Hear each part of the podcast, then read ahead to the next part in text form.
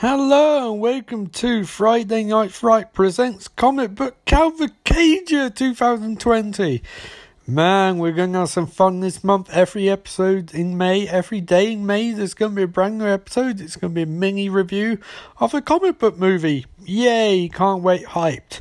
So it's going to cover the gauntlet. It's going to be loads of MCU stuff. There's going to be some DC stuff probably. Uh, might be some off stuff. There's going to be Flash recaps of Flash season two every Tuesday. Um, so it's going to be four or five of those, depending on how many Tuesdays are in May. But it's going to be tight because I've also got a week off. Yay! Anyway, this is the intro comic book So you hear this every day of the week, and then you'll hear an intro for the movie and I'm covering that day or TV show. Ooh, scary! Anyway, I'll be back after a brief word from sponsor. Hello, I'm back. I don't know if any of you actually want to listen to that intro anymore. I know I don't, so that won't be on tomorrow's episode. Um, but today's episode deals with the Avengers Age of Ultron. So yay. Um, what what do I think of the Avengers Age of Ultron when first saw it? Again, I wasn't terribly impressed at the time. I think okay, so I think at the time, definitely the, Hawkeye sequences and far my best sequences in moving. I wish the whole movie had been about that because I didn't feel the rest of it really worked or was particularly interesting. I think I was in a bit of a uh, Spark at this point. I was still that stupid DC's better than Marvel cinematically thing. I mean, comic books, you know, I'd edge DC are better, but in movies, I mean, it's pretty clear in retrospect, Marvel destroys DC movies completely and utterly. So yeah, I wasn't too big fan. I don't know what exact my issue with it was. I think I was just being a bit of a douchebag, to be honest. I mean, I get the impression that I was oh, in in almost every way I was like that. I mean, it's five years ago, just turned thirty in January, and I was an asshole. I mean, I was an asshole of my twenties, but you know, especially with regards to movies back then, it's very hipster attitude. And it's only now, and I've really thought, you know, I mean, even if you don't like it, why would you get worked up over it? I mean, still stuff like Human Noise and Deep, which are terrible, and but I mean, you know, I watched him for the podcast and I watched him for the sake of it. But yeah, so I mean, at the time we've probably said Avengers Age Ultron 4 was a little bit better than the first one, but not by much. And especially off Guardians of Galaxy and Captain. I mean, Marvel Phase 2 is weird because they've event, like, I didn't really start getting into it until, like, Captain America Winter Soldier and then Guardians of the Galaxy. Prior to that point, I was not really interested at all. And then this came out and it was like, oh. So yeah, I wasn't big fan of Marvel Phase 2 um, at the time, but this is the um, climax of Phase 2, and then Ant Man's the epilogue. So, yeah, I mean, who knows? Maybe I'll enjoy it more this time. Anyway, they'll be up after a brief word from our sponsors. Yeah, so I really, really enjoyed Age of Ultron. Um, yeah, wow, I, I think I, I tried recording this, but I was, oh, it went disastrous. But essentially, I had this like analogy that DC was like a runway train. DC movies were like a runway train where it's ru- rushing towards a nuclear power plant, but instead of stopping train or changing tracks, so it's like, well, we'll just keep going. We'll see what happens. It'll, it'll work itself out, which it doesn't. And Marvel's like a nice leisurely country ride on train, where it might not be most interesting trip sometimes, but the train driver knows where he's going or knows where him him or her is going. They know destination. They know how to get there. Like you know, you might take one or two detours, but I mean, you're you're going to wind up where you want to be, where you should be, and especially if some of the other movies like. might criticize Iron Man 3 or Thor 2 for being a bit boring, and they are, but they're still leading towards this. It's like, it's it's very much a very competent, very streamlined approach. And in some cases, it really works. I think stuff like Age of Ultron, it works a bit better because, as I mentioned in Guardians of Galaxy, these movies are at their best when it's almost a singular vision. vision puns. I mean, this isn't. Obviously, there's elements of this movie that Joss Whedon has um, been asked to include. The famous story about the Thor vision sequences was like, we need to set up future shit and he wasn't terribly happy about that. But same time, he got Stellan Skarsgård back, who's a really good actor. And you know, it's little bits like that. But at the same time, he got keeping stuff like, as I mentioned in preview, the Hawkeye farm sequence, which is the best part of the movie, one of the best parts about Marvel Cinematic Universe in general. the fact that although there might be tensions, the fact that he can include a sequence like that in movie to slow the movie down to a degree, less action, yes, but also to have some of the most resonant scenes in the movie and convey themes of movie in an interesting way. Although in retrospect, it does seem like it might have been Joss Whedon, bit of wish fancy with regards to the separating and think divorcing his wife at the time. Maybe this is a bit of wish fulfillment for Joss, having like a wife who stays at home and works with the kids and is very supportive, you know, of his adventures.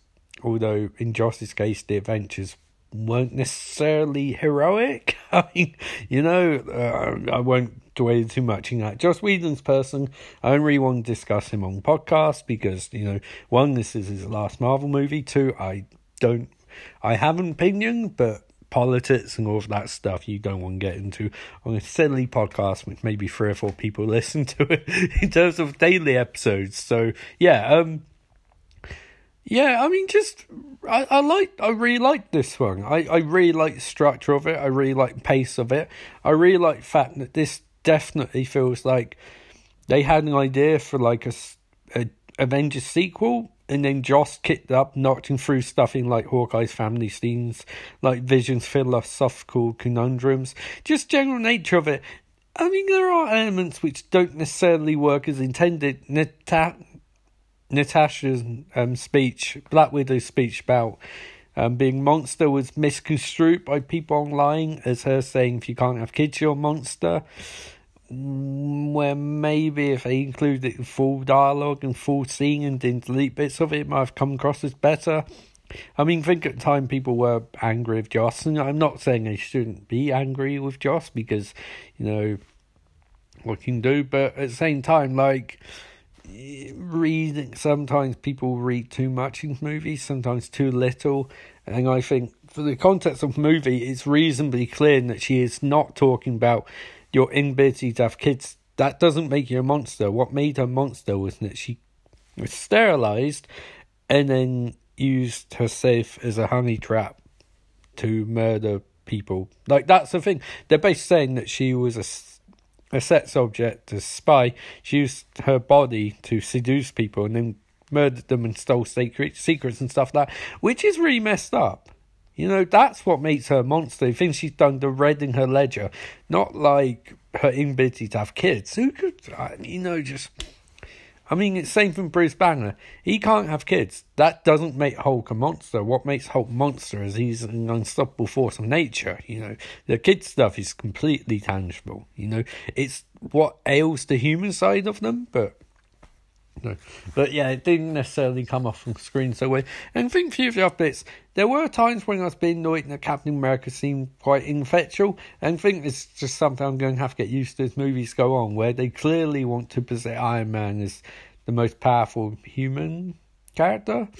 Um, in to a large degree, but I never personally in comic books I never really got the sense he was. He always seemed to get his ass kicked by most of these people, you know, he fought in terms of heroes. Like Thor would wreck Iron Man, Hulk would wreck Iron Man, and in comics, Captain America fought Iron Man to at very least stand still quite often.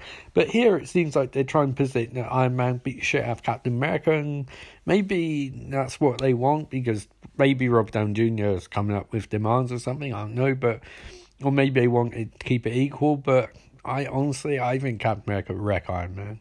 Maybe I'll get there in the future. I don't know and the Thor vision sequences, which was getting really cut down. Look, okay, here's my bugbear with some of these movies. Some movies don't need to be three hours long. Batman Dawn of Justice did not need to be two and a half hours long in theatrical cut or three hours long in director's cut.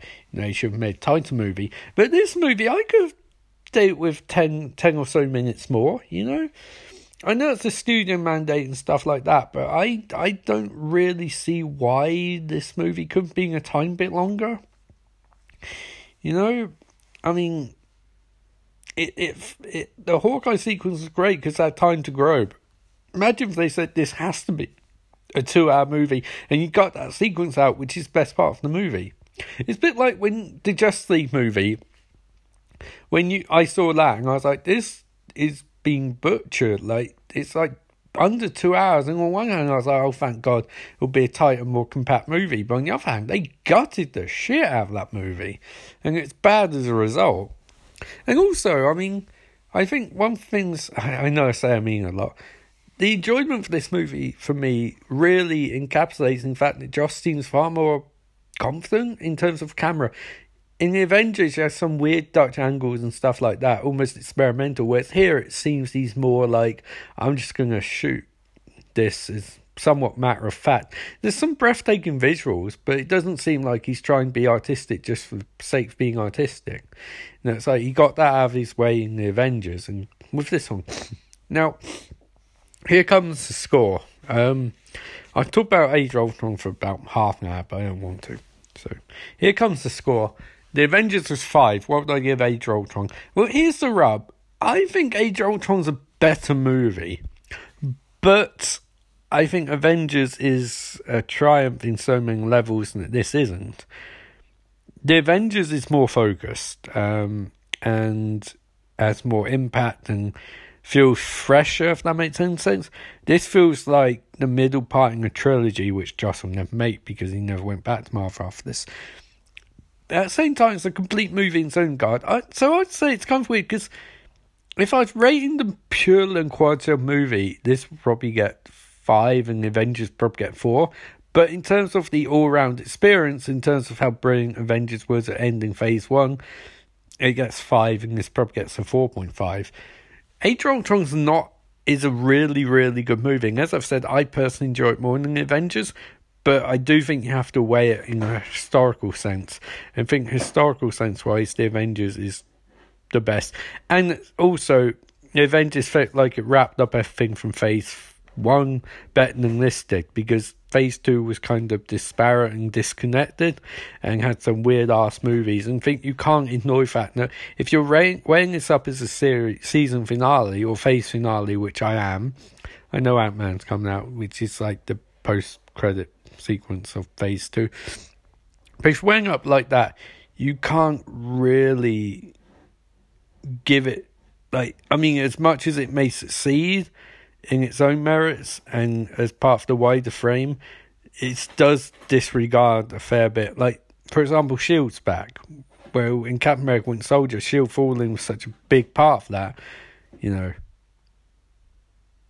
And and now it doesn't really seem to matter and and just I don't know, just also fact that with Jane and Pepper not being in the movie, it seems like they just didn't want to pay the actresses to come back, even for a quick cameo. Like, there's no reason they wouldn't be at party sequence. Indeed, there could have been a few neat moments for Pepper and Jane interacting with the rest of the team, you know, rest of people there, you know, or or something. I don't know. It just seems weird. Like, so yeah, four point five out of five. Really enjoyed it, and very much looking forward to um the next movie on list, which is Ant Man, which will be on Wednesday, and another episode of Flash season two will be recapped tomorrow, and we get to see if Barry does any more murdering of his various villains.